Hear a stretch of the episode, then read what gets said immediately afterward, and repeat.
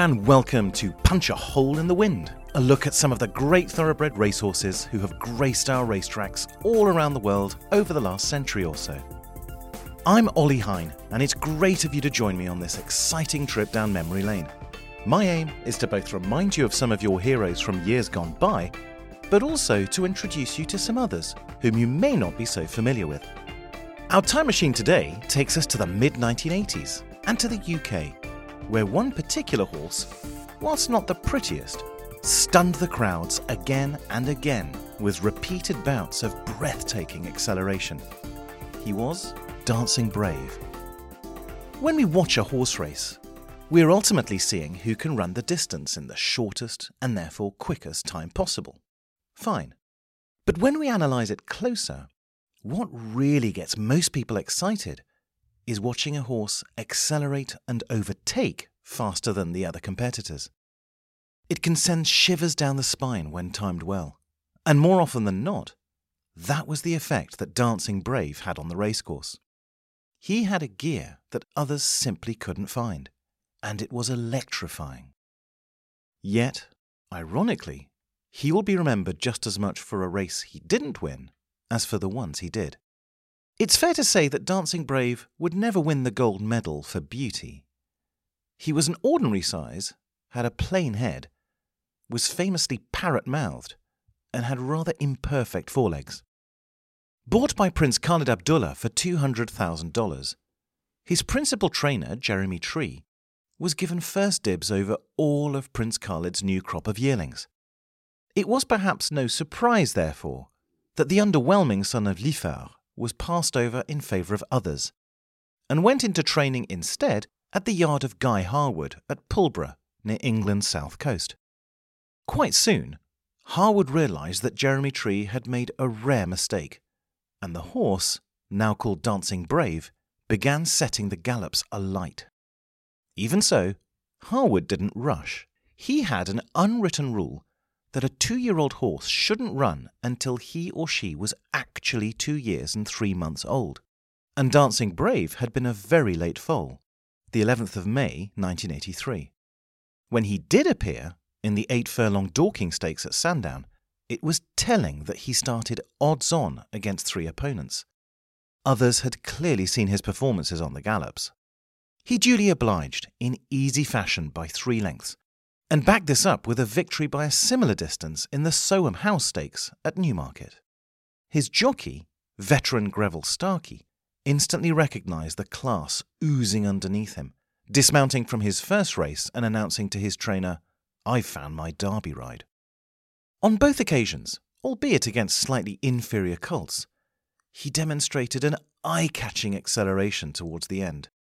Having never run a group race, it was impossible to class him at or even near the top of the end of season ratings. But the public weren't fooled and made him winter favourite for the next year's 2,000 guineas. At his reappearance at three, he took in a comfortable warm up, albeit in unpleasant soft ground, at the traditional Guineas trial at Newmarket's Craven Stakes, making him a warmer favourite still. And on the day itself, he didn't disappoint. Despite still technically not having reached his actual third birthday, he burst clear with a glorious turn of foot to beat a class field decisively by three lengths. Second placed Green Desert franked the form during the season, winning two of England's top sprints, the July Cup and the Haydock Sprint Cup, that summer. Inevitably, talk thereafter could only be of the Epsom Derby. The Braves' pedigree was ambiguous regarding stamina. Harwood was circumspect, having seen the incredible speed which his charge had shown. Conversely, the increasingly confident Starkey had no doubts. In the run up to the race, he even stated that the Brave was bomb proof. These were words that he would soon bitterly regret.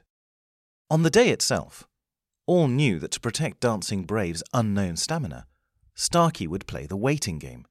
What no one foresaw was how much he would overdo it.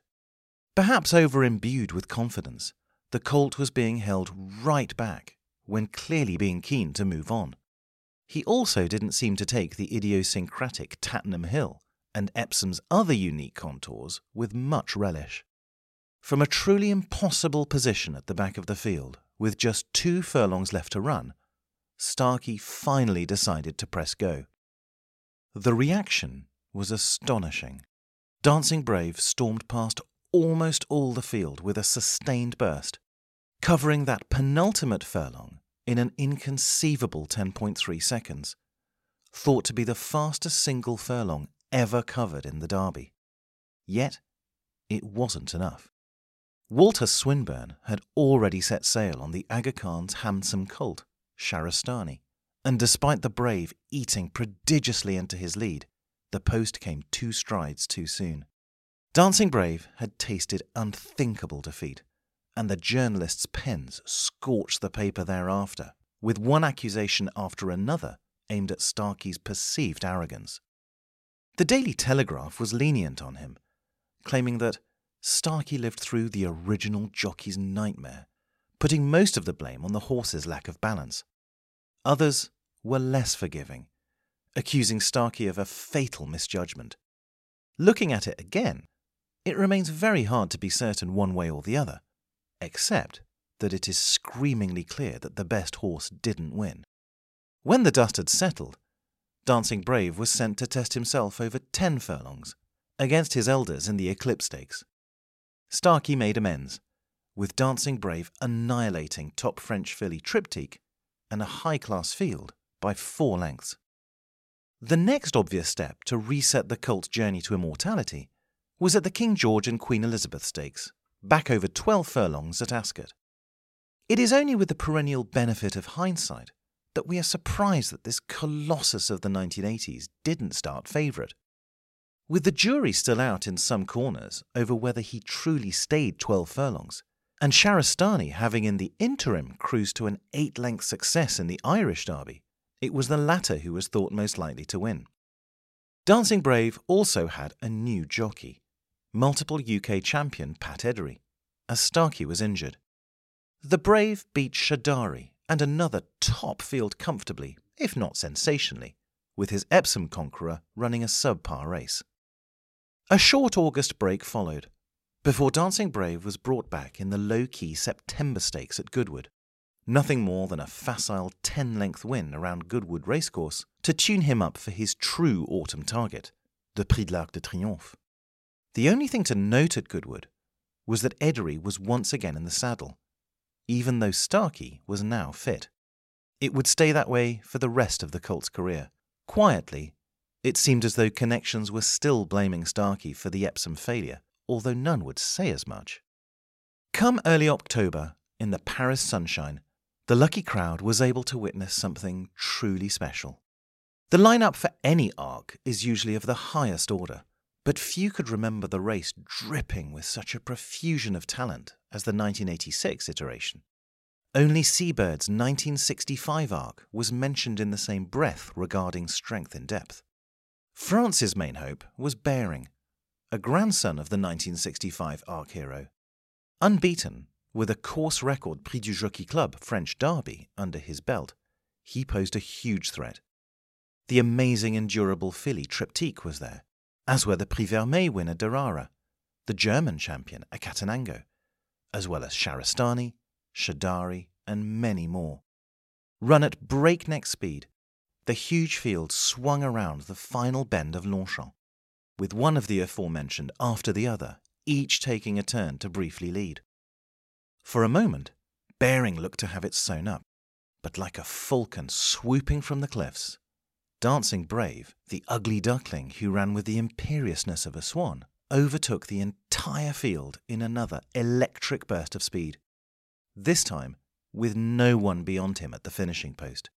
He was going away by nearly two lengths at the end and broke the course record in the process.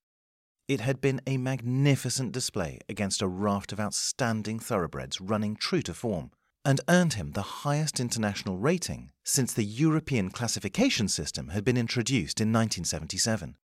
But this was 1986. And with the recently established Breeders' Cup capturing the imagination of global racing, as the de facto World Championships, it was felt that he needed to prove himself there too.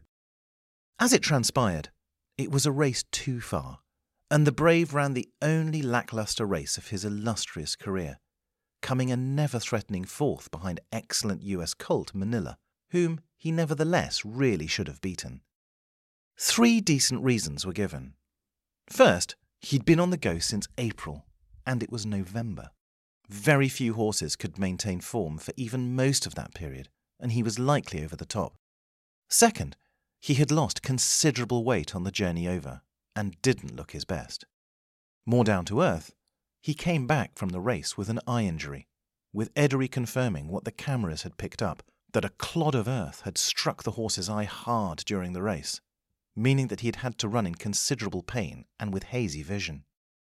Gracefully retired to stud, Dancing Brave's life as a sire was complex. He initially seemed to have fertility problems, although this may have been from his contracting the rare Marie's disease. The Japanese made Dalham Hall Stud an offer they couldn't refuse. But only then did the Brave start producing top class winners, including Epsom Derby winner Commander in Chief and Italian Derby winner White Muzzle. But his racing legacy was secure, and perhaps most succinctly summed up in Racehorses of 1986.